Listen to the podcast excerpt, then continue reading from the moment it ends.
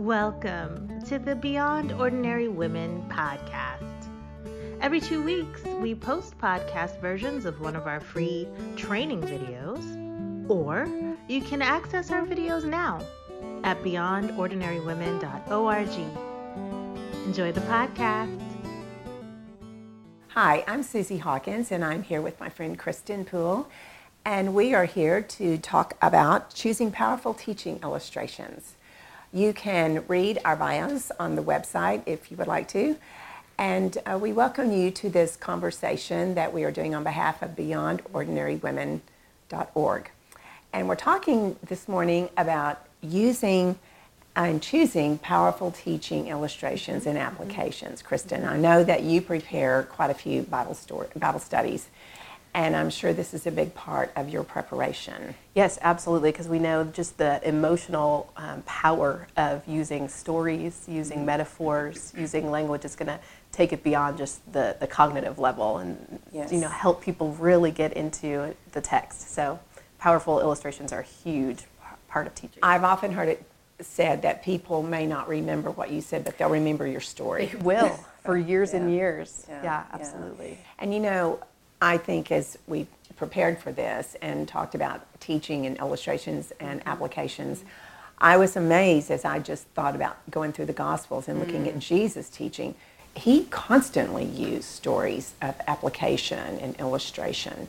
And so we shouldn't be afraid to do that. We need the, I often think that if the Word of God is the meat in the meal you're mm. serving, the sides are the application and yeah. the illustrations. They will enhance the, the message that you are teaching. So let's talk about a couple of things um, categories of illustrations, the mm-hmm. kinds of illustrations we might use, and then also how to vary them.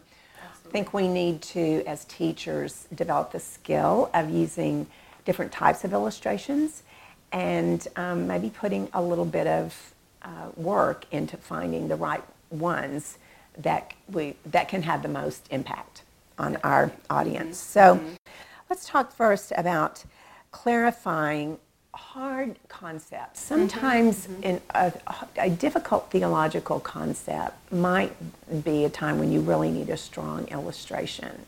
I'm thinking of a time when I was talking on prayer mm-hmm. and remember mm-hmm. using, I had small children, and remember thinking how much more um, meaning this idea of a child coming to their parent and asking for something they need. Like when Jesus said, if you want, uh, if your child asks for bread, would you give him a serpent, or a fish, or whatever it was? Um, some of these really strong personal illustrations mm-hmm. can be used, can they not? Yes, in that way. Like you said, to kind of clarify what's going on. You know, recently um, I've been teaching through the uh, Synoptic Gospels, mm-hmm. and sometimes it's hard to understand why Matthew would record one thing about Jesus, but Mark records something else, and maybe Luke is silent on it. Mm. And so, to kind of explain the way that the Gospels work together in harmony, I use an illustration of, of a diamond, of Jesus as a diamond with the light pouring through it, and the idea that depending on where you look at that diamond, uh, you see different colors and different facets of truth. And so they're all recording truth, but they're seeing it from their own unique perspective. So just kind of using a concrete illustration to, to explain that. that. that's a great idea. That's a great example. That's so a, that's how we're helping people clarify what might be fuzzy mm-hmm. in their mm-hmm. minds. And then really just, you know, I think there's also that need to sometimes apply to what's really going on in people's lives to connect mm-hmm. with them mm-hmm. personally as well. Yes, yes. Mm-hmm. And you know, you can use stories of people you know. It doesn't have to be pers- just a personal illustration, mm-hmm. mm-hmm. but to find, to know, to tell a story of something that's going on in a friend's life. Um, I was teaching one time on Jesus, the basic kind of the estrangement that he had from his mm. brothers. And I don't know that he had it from Mary, but for sure we know during his ministry he had some kind of estrangement from his brothers. Mm-hmm. And using an example of a dear friend I know whose family was dealing with estrangement mm-hmm. and bringing it down to what mm-hmm. that feels like, especially for a mom. You know, what that feels like and what that means. Yes. Real people in real life today are going through exactly, the same situation. Exactly, mm-hmm. exactly. One thing to remember on that, Kristen, is to, if you do use someone else's story, to be sure you have their permission mm-hmm um, or you change details in some way. But I think it's the ethical thing to do to be sure it is all right with them. Yes, to have permission to use their story. And it makes the audience feel more at ease knowing that, that, that you know, the story has been given with permission. Right, right, exactly, exactly. Uh, another thing that's important, I think, is to think about the categories of illustrations. Mm-hmm. Let's say you have three points. So you need three right. illustrations, right, right? or mm-hmm. applications. Mm-hmm. So, it, you know, it's very often we just do the first thing that comes to mind. Right. Just the first thing we think about. But if you think about it, a lot of times that's just very expected and very we do the same thing all the time and often it's i think related to who we are our personalities i know i tend to want to use all personal illustrations and some people want to use history all the time and you, right. you know that's not helpful to our audience if we're just using one type right um, so i know we kind of jotted down some of the categories um, that we thought might be helpful for people with illustrations um, one would just be bible characters um, Which is I, the best, right? yeah. Scripture illustrating scripture. Absolutely. Yeah. So I think yeah. the only caveat is, you know, um, giving enough details about that character because I think some of the women we'll be teaching don't have maybe the Bible literacy that we do, and right. so you want to be true. able to to bring in um, enough of the story to help them kind of connect that. Um, that this applies in another Bible character's life, but that's always helpful because you're helping build their right. their understanding of Scripture as a whole. Yeah, that's really. That's um, Another one would be um, just a personal story about yourself. And I think I always um, want to present a balanced view. So I don't want to be the hero of every story, but I also don't want to be the failure of every story because you want people to know that, you know, you're like anyone else. You have spiritual successes, but you also stumble. And, you, and right. so um, being vulnerable, I think, is huge to letting people know that it's okay, that um, weakness is okay, that you can um, be real with your audience and yes, um, and that scripture um, allows us to really just be honest with what's going on in our lives and so that's to me that's really powerful to just add in a personal illustration as well and i think probably it is wise don't you think in every lesson you teach to have one thing personal yes whether absolutely. it's in the introduction and illustration conclusion and you know i think it helps you know i've found it helps actually connect with the audience where mm-hmm. people will say wow, now I can listen to you more because I know you're a real person.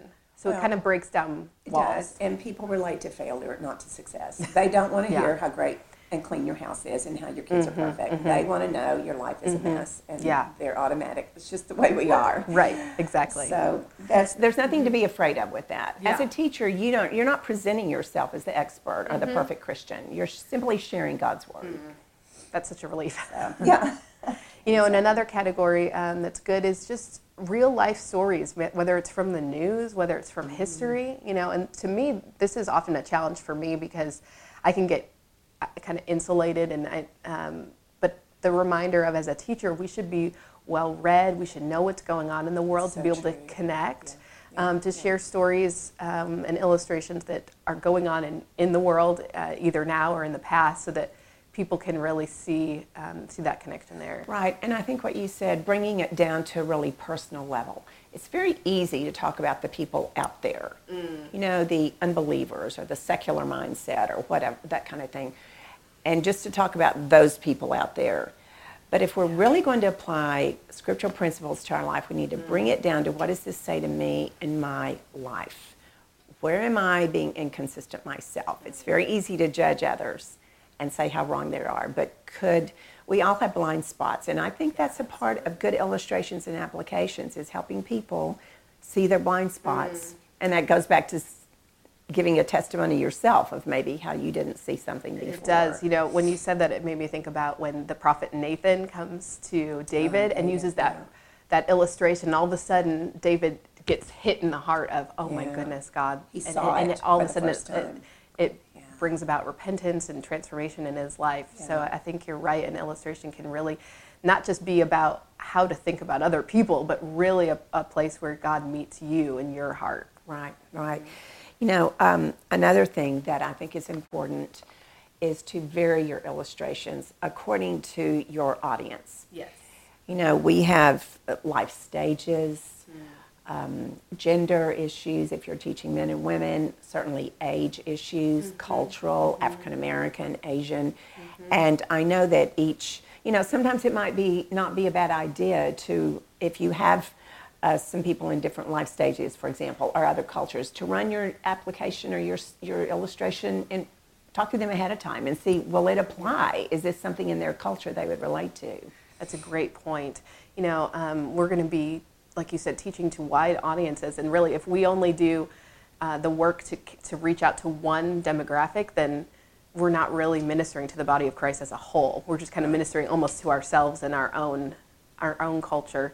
Um, you know, I've been convicted of that lately and realizing that a lot of the people that I have used um, as resources have been white males because that's been presented to me, and that those are the ones who um, are often used as experts. Especially so, Chuck Swindoll. and, they, and they have great things to say. Wonderful. But to do the work of finding women who yes. say the same thing and teach um, truth in, in, ways that we need to hear and to find people from different ethnicities as well. You know, to do the work of hearing other voices is really important. Well, you just said that, do the work. That's yeah. the whole thing. Yeah. You have to do the work, find out, push yourself a little bit. Mm-hmm. You know, don't be afraid, push yourself and ask other people, does this work? Does this mean something? Is this appropriate mm-hmm. for your culture? Will this mean anything to you? And um, don't just assume we know what is the right thing. So um, there is some work involved in it, but it is it enhances it so enhances the message that you are teaching. Yes, definitely. Using powerful mm-hmm. illustrations and applications.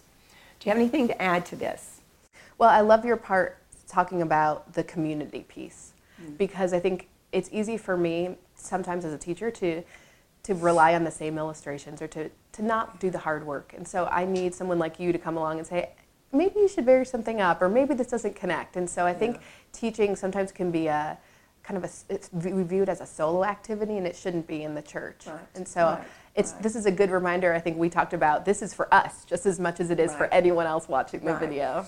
And you know, one last thing. Um, I think, Kristen, if you if you don't have time to do that, or you you get to your place and you realize this isn't working with these people, you one place you can always go and have and relate to people. I think is to find an emotion, mm. to say fear, or worry, or anxiety, or guilt.